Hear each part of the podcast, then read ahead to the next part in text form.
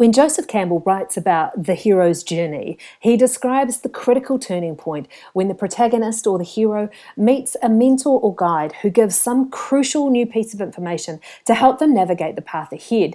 This piece of information is often a talisman or a symbol, something that without which the hero would be at a loss to reach their eventual destination. Today's guest, April Diaz, is going to share from her story about the role of mentors and guides, both in positive times to pursue personal growth and to understand ourselves more, and also when pattern interruptions happen, when we hit those pivotal turning moments and we need guidance for the road ahead. I hope you enjoy this week's episode of The Transformationist.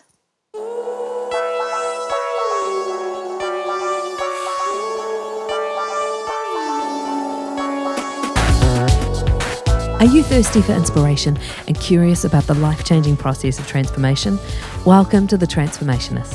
Whether you already know the transformation you're looking for or you're looking for guidance on the way there, these stories of hope will give you practical tips, plenty of encouragement, and an invitation into real, life giving transformation, whether you're transforming culture or becoming more yourself. Your story is welcome here.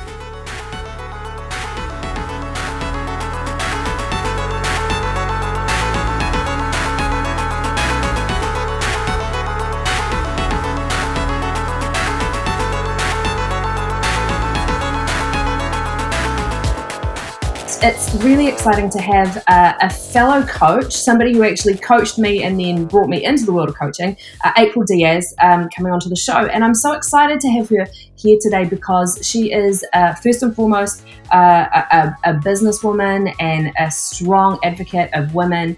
Um, she's a compelling, uh, she's a compelling speaker and presenter, and does amazing coaching work with people. And so it's always an, an awesome opportunity to have someone uh, come on the show to be able to talk about a particular angle of transformation and things that can really make the difference and to be able to speak to that out of personal experience. So, welcome, April. Thanks, my friend. That was very kind. I try and be kind. I do try and be kind to guests, you know, before then. Like it's like probably better than just talking crap about me. So I appreciate that. You're sweet.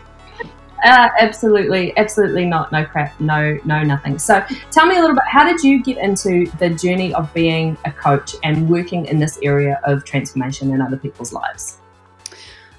Well, I think transformation has been a part of my vocational journey um, as a result of it necessitating to be my personal journey. I, I think one has to spur yeah. the other one, and so it certainly makes more sense if the personal drives voc- the vocational.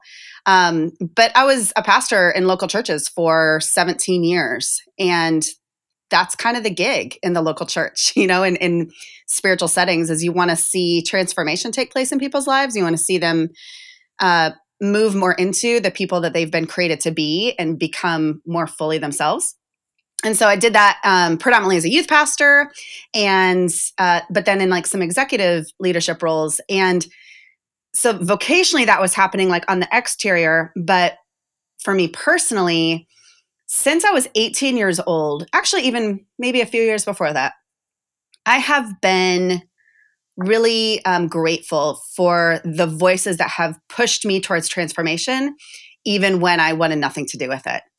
And that I've just collected different voices, mentors of all different kinds in my life over the last 20 plus years now. And I'm so grateful for it because I really, I mean, I, I want to be the best version of myself, thousand percent. But there's a lot of days, and I'm sure you talk to people about this all the time, not just on this podcast, but in the work that you do, that like you want to change, but like the process of change and transformation is really painful and is really mm-hmm. difficult mm-hmm. and it really sucks sometimes. And so why would you choose into that unless you had some people excuse me that would guide you toward that?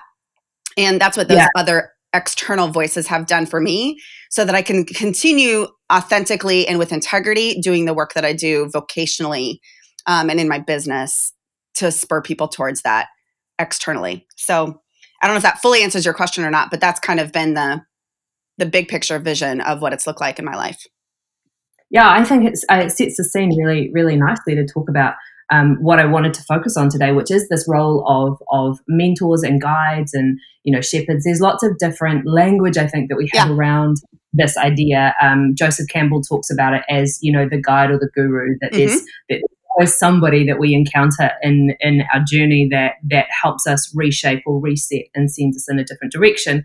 Um, and then and then I think you know obviously in spiritual terms we often think about um, you know, people who, uh, well, we think about spiritual leaders, I think, in similar ways. And then um, I'm really interested in, you know, in what you just said there about about gathering and collecting those voices around mm-hmm. you over, um, because I think ultimately, we do talk about on this podcast about the power of a girl gang. Um, yeah. Actually, as a result, as a result of uh, of a conversation, uh, one of these podcasts a couple of weeks back, um, we've we've since invited invited a couple of men into a girl gang who said, "Hey, actually, I could do with one of those. Mm. Can I?" Which is lovely, but yeah. the but there's there's that idea of peer support that happens, you know, with with with a gang of friends around yeah. you. Um, but there's something a little bit there's something a little bit deeper and richer, I think, about that that community of of advisors or people who can tell you the uncomfortable truth about yeah. yourself. Yeah. Perhaps you don't want to hear it. Yeah. Um, have, is there a particular instance where that's been most relevant or pivotal for you in your journey that you can that we can maybe lean into and flesh out some of what made it so mm. so critical well honestly like i think that there's little experiences that happen for me on a weekly basis um, mm. one is because i'm married to a man who just won't let me get away with the crap you know with believing my own lies um, and he's really good and gracious but consistent about revealing what is true about me. Um, mm.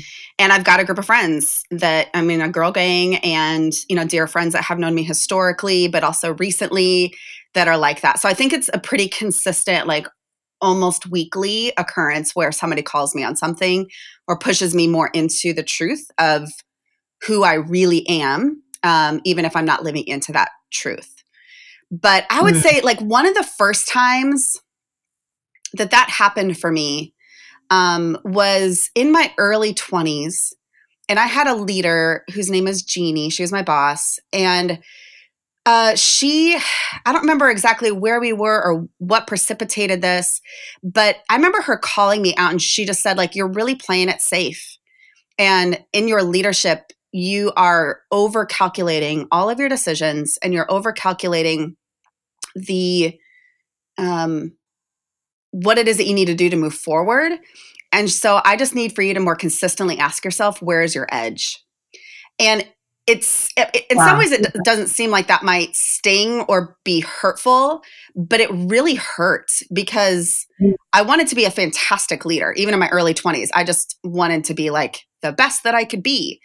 Um, and to hear my boss say, you're really playing it safe, you're over calculating, you're not taking risks felt like a dagger to what I wanted to be. And hmm. so for years afterwards, like probably five, seven years, I had a little just crappy computer printout that said, Where's your edge? And I would have it on like a bulletin board, or I'd have it as my screensaver, or I'd have it like posted up on my desk that would just remind me that that leadership and decision making and taking people to places where they don't want to go but need to go like all of that was really required me to take risk and to not know all of the answers or to be able to project the outcome but just to push and and go kind of beyond myself. So that's the first like real memory that i had of of something vocationally. On the like interior side of things i remember i was 19 years old and it was the first kind of real disaster that I saw in leadership um, from a couple of other people that directly impacted my own work and my own life. And somebody had just made some stupid decisions. It really hurt a whole bunch of people. And it sent me into a pretty dark place internally. And I remember getting a card in the mail from my dad, 19 years old. And it was kind of an ugly card. Like it was kind of brownish and like yellowish and you know one of those just like cheesy hallmark cards um, yeah, and then he wrote some words on the inside of it and the only thing that i remember from the inside is god cares more about your character than your comfort and i like swore and like pitched that card across the room and I was like, screw that. Because the thing that I want most right now is my comfort. And that was like the first time that I understood how important comfort was to me, but how that is oftentimes in direct opposition to me becoming the person that I am intended to be and to to be able to do the things that I'm am created to do in this world. And so character for me over the last that's been 20 years now um, has been the thing that has driven me to the external stuff is character is more important than comfort. So i think those are the two experiences like in the early days of my adult life you know and learning to adult that helped me to kind of choose a path that has been really beneficial. Yeah. So what you say about comfort, I think, is really interesting there because the process of I think these, you know, there's these two ideas about the roles that mentors and guides can can play in our lives, and one of them really does lean into this idea of, and maybe it's just an overhang of kind of millennial helicopter parented people. I don't know. This idea that that that a mentor really is just someone who's there to encourage you and pat you on the back and and and and help keep you in the right direction, but it's overwhelmingly a positive you know experience. It's one that's yeah. it's one that's more on the comforting side. Yeah. But i think the reality is that if we really want to fine tune if we really want to hone if we want to really want to get sharp actually that process of allowing people to speak into our lives is a painful one. Yeah. My uh, my friend Jeff Crabtree, he was a guest in season one, um, and he actually um, he sent something out yesterday via his um, Zebra Collective group, and it said um, criticism hurts more than encouragement heals. Yeah. And first time you read that, you think, yeah, absolutely, criticism totally hurts more than encouragement heals. And then I sat with it for a little bit because oftentimes what he's saying is something a little more complex than what immediately appears. Yeah. And what I then realized is that actually, not only does criticism hurt more than encouragement can heal, but really, actually, what he's saying is is encouragement doesn't necessarily heal in the way that uh, we need it. At least that's that's what stood out to yeah, me from that. Yeah. I was just like, oh yeah, encouragement cannot necessarily get you where you need to go, especially if where you need to go is actually a pivot. Right. So I, I'm curious about then because you spoke about comfort and about liking comfort. um, yeah. What do you think has made it possible the act of inviting people to speak into your life and to call you out on stuff. That's a that's an act of bravery. What do you think makes it possible to do that over time? Mm. because it doesn't happen. Yeah. nobody's walking around going wait who's somebody i can throw some throw some helpful criticism at today? Yeah i'm not looking for mean people because i've got a, my own internal conversation that can be harsh enough.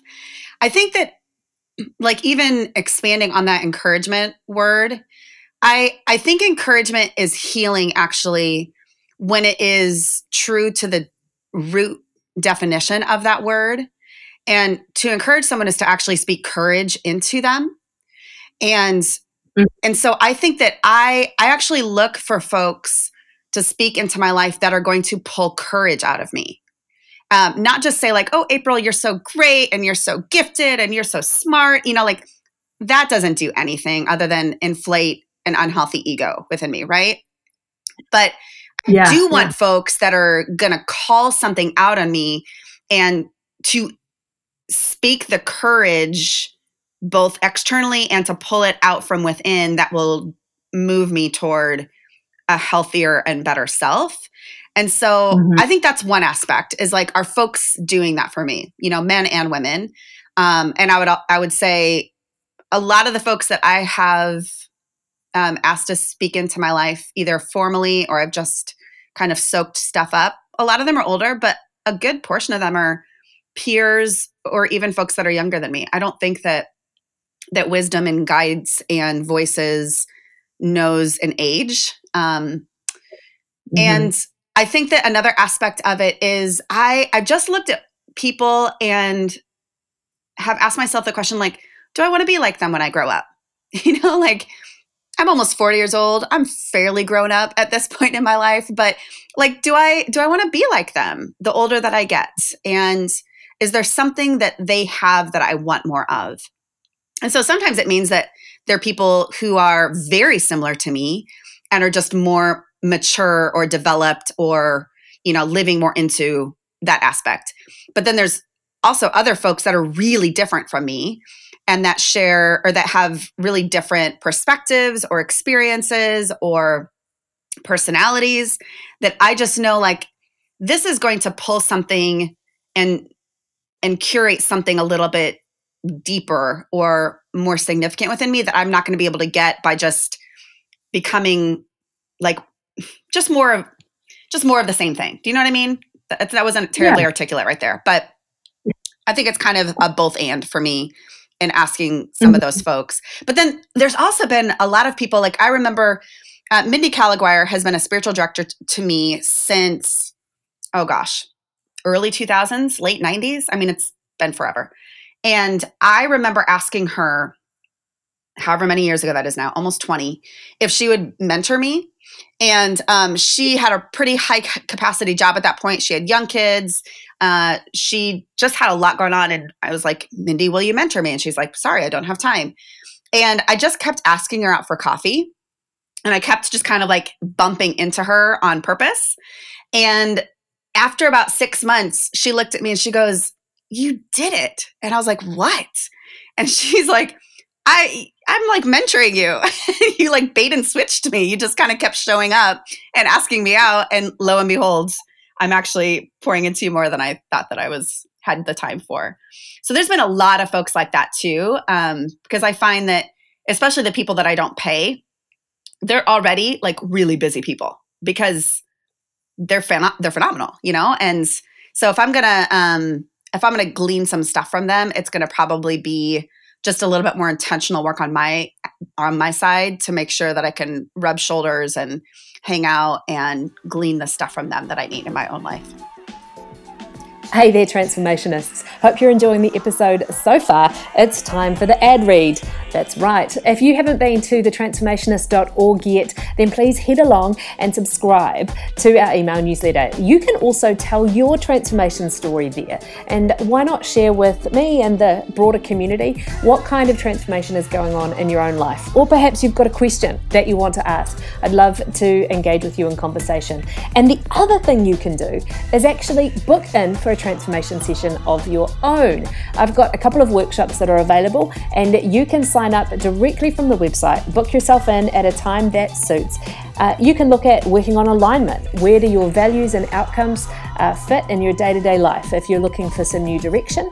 Uh, or if you just want to have a chat about coaching and about how transformation coaching can make a difference in your day to day life, then head along to thetransformationist.org. I would love to chat more with you there. Now, back to the episode with April what does it take for you to be able to because obviously when there's something specific that you know okay there's there's a wisdom there's an insight there's a something mm-hmm. and that person over there that i want to pull into my own experience that's that seems to me like that's in that's in the thing the thing that you've got to get over in that instance is just the bravery of being like okay i'm going to reach out and i'm going to keep reaching out until i get from you what i need mm-hmm. um, but but what is the what's required because I think it's often different for different people. What's been yeah. required for you to allow people to to speak in and for some of those things to land? Yeah. Um, when the stuff that you don't know, when it's the stuff that you're not prescribing as a path of growth for yourself. Oh, that last phrase just kind of threw me off a little bit because that's good divergent thinking. Um, I, I think I have to start though with what it is that I know that I need. Because you don't know mm-hmm. what you mm-hmm. don't know, right? Um, yeah. So I, never go into a relationship with somebody and be and say like this is what I need, but, but I don't know that I need it. like it's more of a starting point of I know that you can teach me about self leadership or about building teams or about starting a business and and so I'm going to start from the place of what I know that I need and I mm-hmm. need to mm-hmm. do the work to be able to articulate the questions or um, at least kind of like foster a conversation. Uh, curiosity is one of my favorite people human qualities, but I think it's essential in leadership to be curious. And so I am constantly trying to just cultivate that in my own life. Um, and so, did you know that Albert Einstein called it holy? No. curiosity was holy. He said, "Never lose a holy curiosity." uh, yeah, it's an it's it's uh, when I first started my when I first started my business years and years and years ago, mm-hmm. I had I had it on the website because it's such a powerful idea that that the that the act of exploration and asking questions and being curious about anything yeah. is holy and sacred. It yeah, I mean, I'm a little speechless right now. I think I mean that resonates so deeply, and it's part of what curiosity is to me is also like really mysterious. It it admits mm-hmm. um, I don't know things and I'm trying to figure some stuff out and I want to learn more. So that's an inherent humility there too. And I think the best way through judgment is curiosity. So yeah, I just I look for that um, within myself as I'm pursuing some folks. Um, and then I don't know, I I think you just have to get over yourself a bit, you know, and and not be thinking so much about rejection or what they might think of you or uh, what how's this going to go over the next six months or 80,000 years in this relationship with this person and just stop overthinking it and do what the next step is and and ask the question or have the conversation or take the person out for a glass of wine. You know what i mean? Instead of trying to map something big and grandiose out and thinking like oh my gosh am i worthy of this person's time? Like you just kind of have to get over yourself and do what you need to do to to get the yes from them. Um, mm. and then i think the other thing that is really helpful for me is i still want to add value to that other person's life so i always am thinking through a mutual relationship um, and not that I'm going to like turn and be their guide, but I want to add value to that relationship and to that person. So whether that is kindness or, you know, paying for their glass of wine when we go out or, you know, extending some encouragement to them, whatever whatever it may be, I want to, you know, maybe they got kids. Like I was a youth pastor forever. And so like just even knowing their family or knowing their kids or spending time with them, like I want to make sure that I am contributing um, as much as I am withdrawing from them because I don't want to leave a deficit in somebody's life in that way. I want there to be some mutuality there. So those those different things kind of help me go I this is a worthwhile investment for me and for them. Mm-hmm. So when you talk about wanting to start with what you start with what you know you need to know, um, I think that's yeah. how you phrased it, or something similar. Um, in your own life, because I think it's fascinating, eh, particularly like with, with people like you and I, when we do this kind of work with other people, it's really you know I I notice that the the things that I encourage and work with my clients to do is they're sort of spacing out okay what's the next thing and what do I need to learn and what do I need to grow in in order to get to the place I'm trying to go. Um, how, how do you turn that around for yourself? Is that is that something that you've refined into a practice over the years, or is it kind of ad hoc like how, how do you figure out what the what the next area of growth is for yourself well if it's somebody that i've kind of pinged historically like um, there's a woman named nancy that uh, pretty consistently over the last decade she's spoken into my life. And there could be months and months that go by between conversations with her and then there can be little blitzes of time where i'm like oh my gosh i just i need you in my ear pretty consistently. And um, so if it's somebody that's got some historical background like that, I will if I'm feeling stuck, I will ask them, like I'll ask Nancy, like, is there something that you're seeing that I'm not seeing? Or is there an area that mm-hmm. we need to mm. go into next? Is there is there something that is becoming a liability for me? Um, what am I missing? And so that's a good question. Yeah, I, oh my God. I mean, because I I get stuck regularly you know? It's just of course i'm doing what i know i need to do but sometimes the things that you need to do are new things and because they're new you don't know that you need to do them and so having these voices from the outside speak into that and be some guidance are really critical. So what am i missing? What am i not seeing here? Um, tell me if i'm wrong. Um, there have been, you know, painful experiences in my journey that I think that I'm like pretty spot on in my assessment of what's what's going down, but I will ask them like, am I am I wrong here? Am I going crazy? Is this not what I think that it is? And I would say they're consistently like encouraging, going back to that word, around kind of making the crazy go away and going, you're not. This is, these things are true. But maybe here's another perspective or a different question to ask. And so um, I think that those are kind of the most consistent ways that I'm I'm I'm looking for them to pull out or notice something in me that I can't notice in myself. Mm. One of the things that I think is so interesting about just life and the human experience is that no matter how no matter how good it gets, um, pain presents itself uh-huh. in different ways. Uh, no matter how good it gets. Yeah. And so you you kind of referenced, um, you know, that that life has has had its painful moments. I wanted to ask about, you know, what happens in the space of because we've talked so far around really this idea of of mentorship when it's when it's in kind of a growth trajectory. Yeah. You know, when it's when it's coming from a positive space. What happens in the moments that life gets interrupted? Yeah. Um, what what role what role is there, or what's the what's the what's the goodness that can come out of having you know a group of of guides or mentors around you um, in those mm. spaces? That is a rich and layered question. Um, so I would say since I was maybe 17 or 18 years old, I have had six. I'm 39, almost 40. Yeehaw. Um, I think since in the last like 20 plus years, I've had six really painful chapters of life. And sometimes the chapter is like four pages, and other times the chapter felt like it was going on for like an eternity. Um, so that's, you know, every couple of years, there has been a significant dip that has been very disorienting and has felt like a pattern interruption. Some of those have been personal, probably half have been personal and half have been professional. Um, one of the things that I believe to be true is my former boss um, said that pain can become your platform for power. And I really believe that.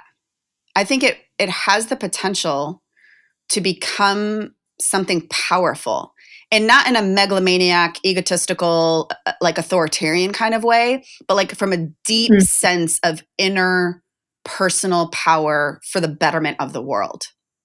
And so every time I have hit a painful season, with which the man who said that actually is one of those pain points for me, and that experience, the the working relationship uh, with him was one of the really difficult, painful seasons or chapters of my life. But mm. he was absolutely right. And I am so grateful for him. And I am so grateful for that little nugget of truth because it has it has caused me to not look at pain as like a distraction or as an unnecessary blip on the radar, but really as an opportunity to go to some places I naturally wouldn't go um, so that I can become something that only pain has the potential to produce that kind of power. Um, so mm-hmm. I think that has kind of been like a guiding framework for me, at least over the last 15 years. Um, but yeah, I just, I really think like pain, we can't waste it. It's, it's there for something. And sometimes it's to reveal your own stupidity and your own naivete or your own poor decision making. Um, sometimes stuff just happens to you and you are kind of the innocent bystander in the midst of it. But no matter where pain hits you on whatever part of the spectrum, um, I, I think it would be really sad to lose what the potential is from it. Does that make sense? Yeah, I, I, think absolutely. And anybody who's been through any kind of painful chapter and and come far enough out the back end of it to be able to recognize what the gift was yeah. um, that I think can can undoubtedly relate. I'm curious. Um, I'm curious to know what your uh, whether or not in those moments of pain, you know, are there people that you reach out to specifically, or do the is you know i'm curious as to whether or not one of the benefits of crafting these long-standing yeah. guide relationships is that in the moments of trauma they yes. kind of gather to the sidelines so what's what's your experience been of that? Yeah yeah there's three people that like rage to the surface right away. Um, one is diane um, our kids like to call her gigi because she's like their their third grandma.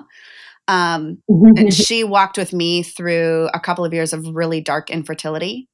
And she like held my hand and let me cry but she also wouldn't let me like sink into the depths of despair and like lose myself in the midst of a circumstance. And so one of the one of the mm. guiding questions that she asked to me is stop asking why this is happening to you and start asking what what am i supposed to become what am i supposed to learn uh, what am i supposed to do with this and I was so pissed at her when she said that because I was like, that's such an unthoughtful, unempathetic, unkind thing to say. But at, the same time, how dare somebody try and actually help you move through pain as opposed to just like handing you the tissues in the midst totally, totally. And I feel like I've got friends like that. But the people that like you want to guide you through that aren't going to just hand you the tissues. You know, I think we need both.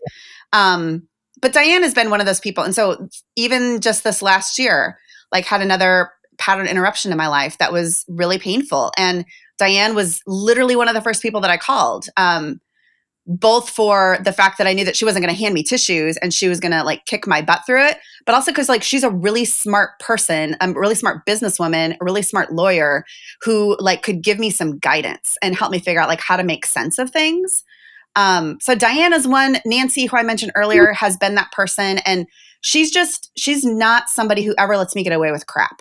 Um, she just kicks my butt. She really does, like very consistently. And there's there's something really restorative about that for me. Um, to just because I can just sit in my own stuff pretty easily and naturally on my own. I don't I don't need somebody to like assist me in that. I need somebody to assist me to the next place.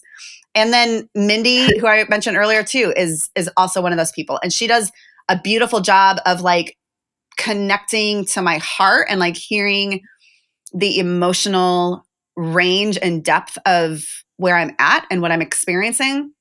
But she's always calling me forward, always calling me to like what's possible as a result of of this painful thing.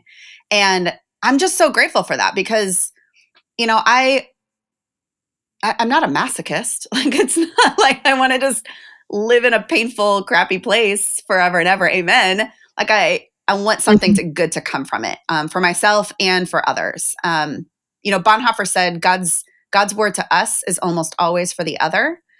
And so part of my perspective when it comes to pain and pattern interruptions and difficult experiences is I want to like suck the marrow out of this experience for myself because I believe that it's probably going to be a word for somebody else down the road.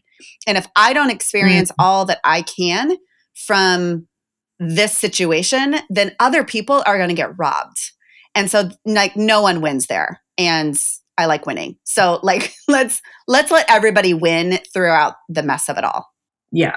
I think um you know there's there's no there's no like minimum time period before the lessons we learn through pain become opportunities yeah. and, and, and gifts mm-hmm. for other people.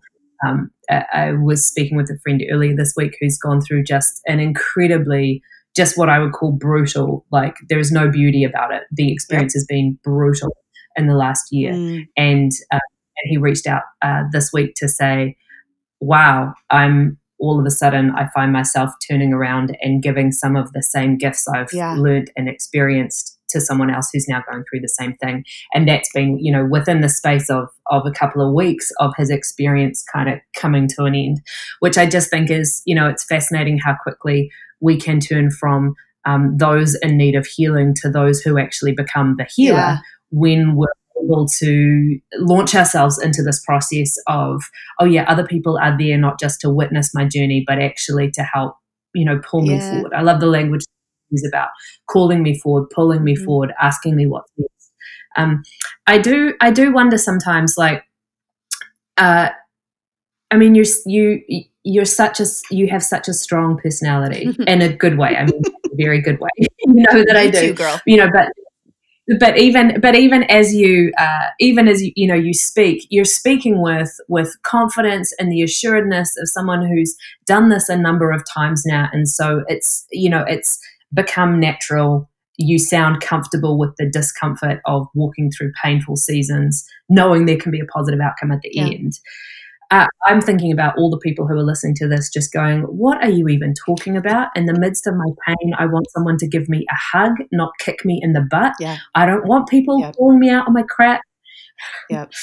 Um, I wonder if you, uh, you know, it, it, from your experience, what's the invitation mm. that, that that you can offer to people to to take that first step into letting other people call them on their crap yeah. or inviting people into their journey. Yeah, that's that's good. And thank you for eh, just articulating that and acknowledging that because I think that that's true about how I'm wired, my personality. Um, I think some of even how I speak about this is the fact that I've been working on these muscles for 20 years. And so, certainly, this mm. is not mm. what I talked like or sounded like or articulated 20 years ago, but I've been committed to that journey. And so, just as when you work out. Like I know you're a runner, Tosh. Like you can do today what you couldn't do five years ago because of your commitment to the exercise, right?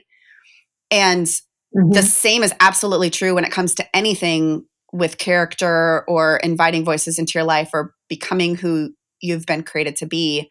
Um, I just, I think for myself and and the invitation for others is like when you're old and gray or when you are breathing your last breath like who do you want to be?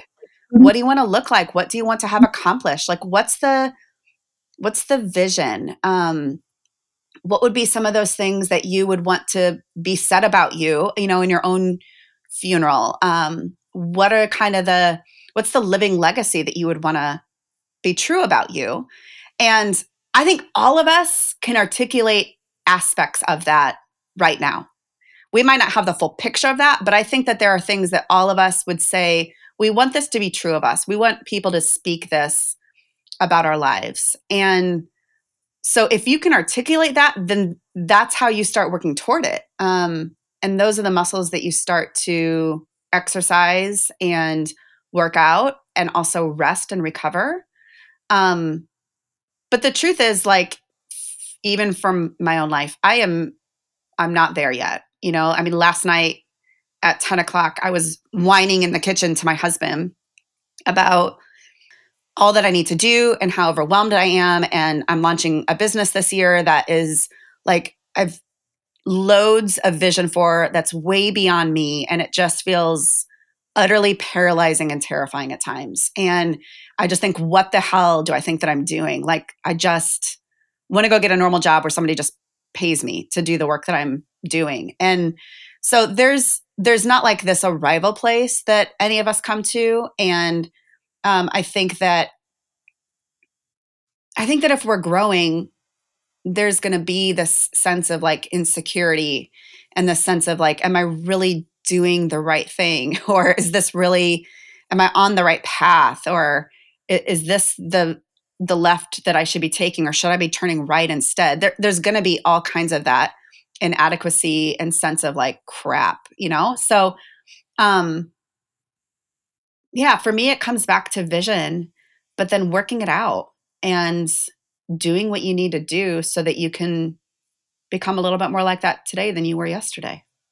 Uh, before we before we wrap, and I know you need to jet soon, but I wanted to ask one more question because we live in a world of like Me Too chaos and a time where I think you know relationships between the genders are more complicated perhaps than they've ever been yeah. before because you know the the rule book the patriarchal very old fashioned mm-hmm. rule book um, has been thrown out to a certain extent in certain parts of culture, right? In certain parts of Western culture, the old the old kind of way of navigating relationships between men and women is yeah. done. It still exists in other places.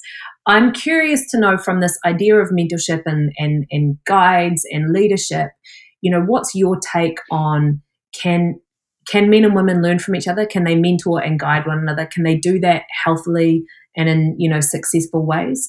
Um, because I, you know, one of the one of the things that um, that I've noticed as we're talking is how many of your um, guides and how many of your mentors are, you know, women, which I think is a really wonderful thing. But I'm I'm curious about this idea of, you know, is it is it possible in the culture we live in now for for us to to learn from the opposite sex without it being messy and chaotic. yes absolutely unequivocally a thousand percent yes yes yes yes um, i'm kind of sad that i just mentioned a bunch of women in my guides because i think uh, I mean, you know, Hendry, my coach, who also helped train you in coaching, has been a phenomenal guide and voice in my life for over a decade. Um, Dave G.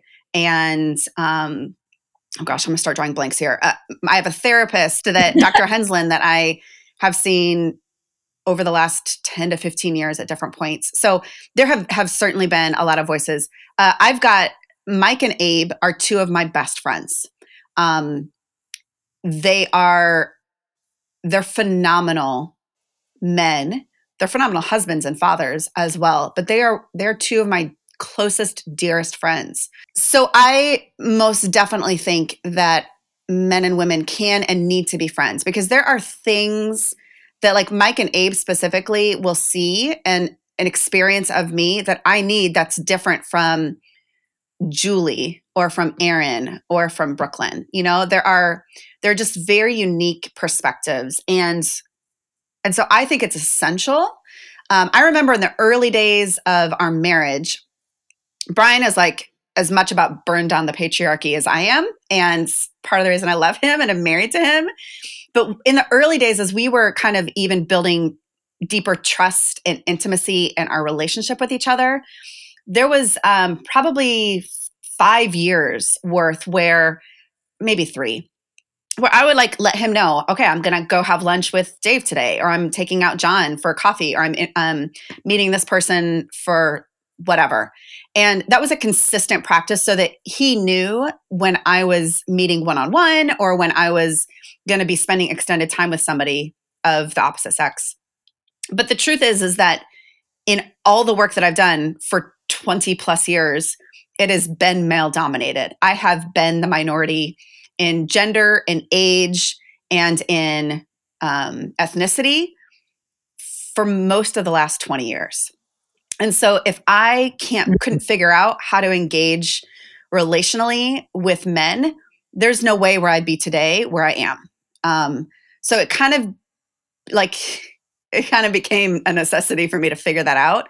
But also, um, it's just been really important for my growth, and and I practice that now. I mean, a good bit of the folks that I coach and speak into are men, and I think that they're better for it to have a woman speaking into their life. So, yes and amen. We need more and more of it, and we need to stop being so freaking afraid of it and just figure out how to do do it smarter. I, I can I cannot think of a better place to uh, to end. I wanted to thank you so much for sharing your story and also your um, insight. And um, you know, if there was one invitation or encouragement that you would offer to people who are uh, beginning to engage or think about the the journey of transformation, what would that be? Oh, you are enough. And we need all of you in this world. So, no hiding, no holding back, no half ass version, no um, partial participation. We need all of you. And, and that's enough. You don't have to pretend to be somebody else. You don't have to fake something. You don't have to wear a mask. Like, we just, we need you fully as you are and fully showing up. And the world will be a better place because of that. That's it. You can check out April's podcast, The Global Fringe, available everywhere. Season two has just kicked off. Is that correct? Yeah. Oh, all right. Get into it. Thanks so much.